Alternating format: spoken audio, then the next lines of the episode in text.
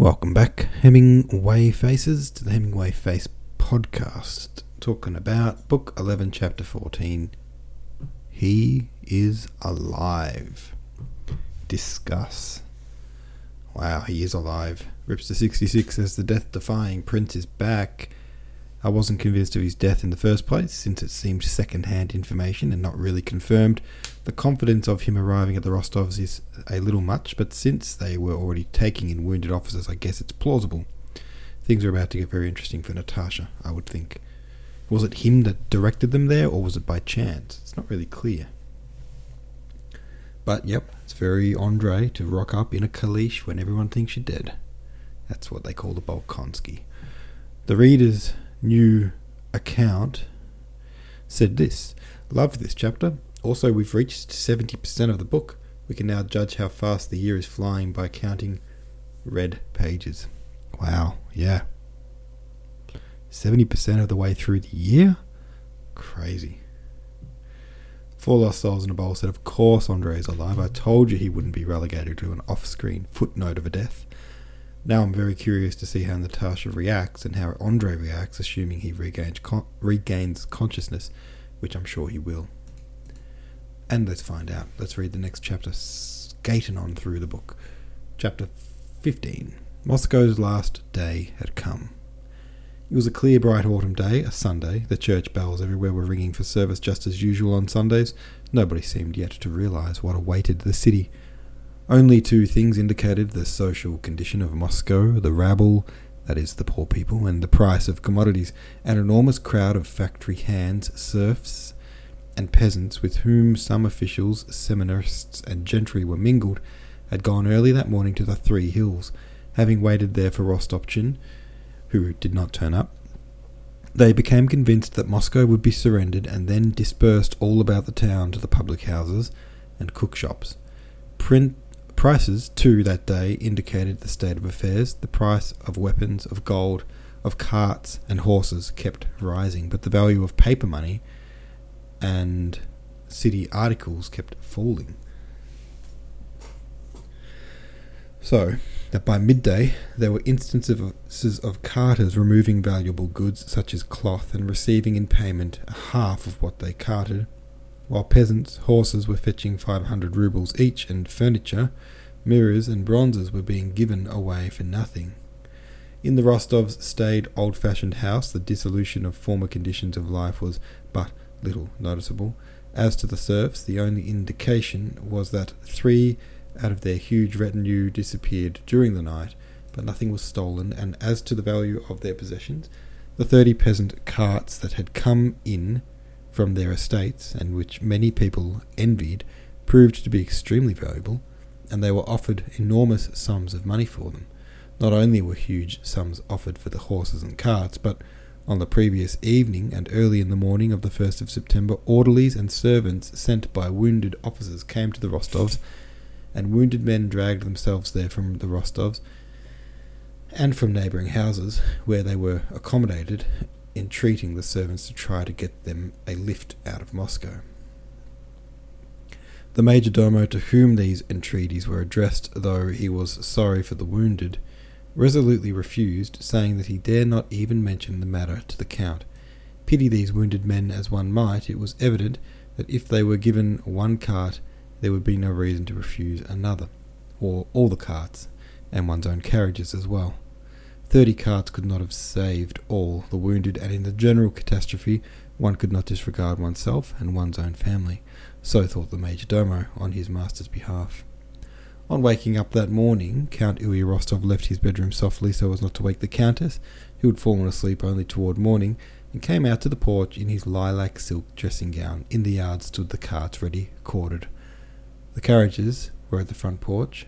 The major domo stood on the porch talking to an elderly orderly and to a pale young officer with a bandaged arm.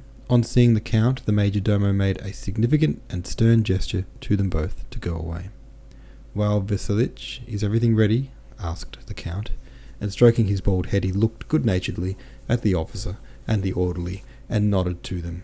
He liked to see new faces. We can harness at once, Your Excellency. Well, that's right. As soon as the Countess wakes, we'll be off, God willing. What is it, gentlemen? he added, turning to the officer. Are you staying in my house? The officer came nearer, and suddenly his face flushed crimson. Count, be so good as to allow me, for God's sake, to get into some corner of one of your carts. I have nothing here with me. I shall be all right on a loaded cart. But the officer had finished speaking. The orderly, sorry, before the officer had finished speaking, the orderly made the same request on behalf of his master. Oh, yes, yes, yes, said the Count hastily. I shall be very pleased, very pleased. Vasilich, you'll see to it. Just unload one or two carts. Well, what of it? Do what's necessary, said the Count, muttering some indefinite order. But at the same moment, an expression of warm gratitude on the officer's face had already sealed the order. The Count looked around him, in the yard, at the gates, at the window of the wings, wounded officers, and their orderlies were to be seen. They were all looking at the Count and moving toward the porch. Please step into the gallery, Your Excellency, said the Major Domo. What are your orders about the pictures? The Count went into the house with him, repeating his order not to refuse the wounded who asked for a lift.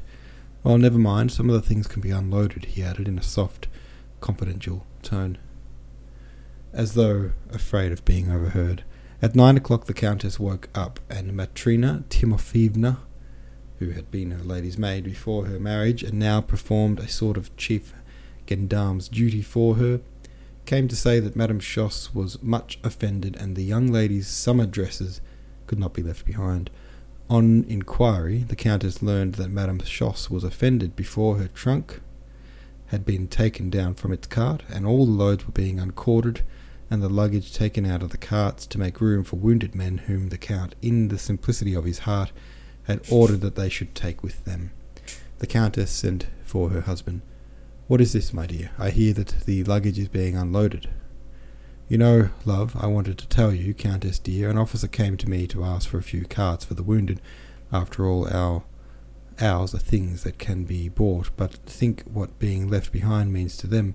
Really now, in our own yard, we ask them in ourselves, and there are officers among them.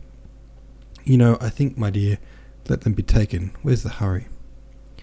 The Count spoke timidly, as he always did when talking of money matters.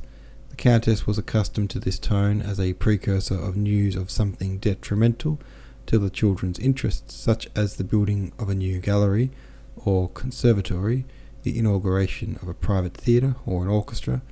She was accustomed always to oppose anything announced in that timid tone and considered it her duty to do so. She assumed her dolefully submissive manner and said to her husband, Listen to me, Count.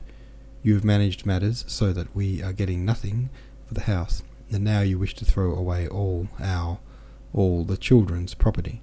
You said yourself that we have a hundred thousand roubles worth of things in the house. I don't consent, my dear, I don't. Do as you please. It's the government's business to look after the wounded. They know that. Look at the Lopukins opposite. They cleared out everything two days ago.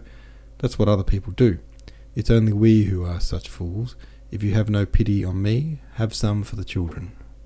Flourishing his arms in despair, the Count left the room without replying. Papa, what are you doing that for? asked Natasha, who had followed him into her mother's room. Nothing. What business is it of yours? muttered the Count angrily. But I heard, said Natasha. Why does Mamma object? What business is it of yours? cried the Count. Natasha stepped up to the window and pondered. Papa, here's Berg coming to see us, said she, looking out of the window. Alright, there we go. Mr. Rostov, the bleeding heart, can't say no to anyone. Alright, have your say about the chapter over on the subreddit. Thank you very much for listening, and I'll see you tomorrow.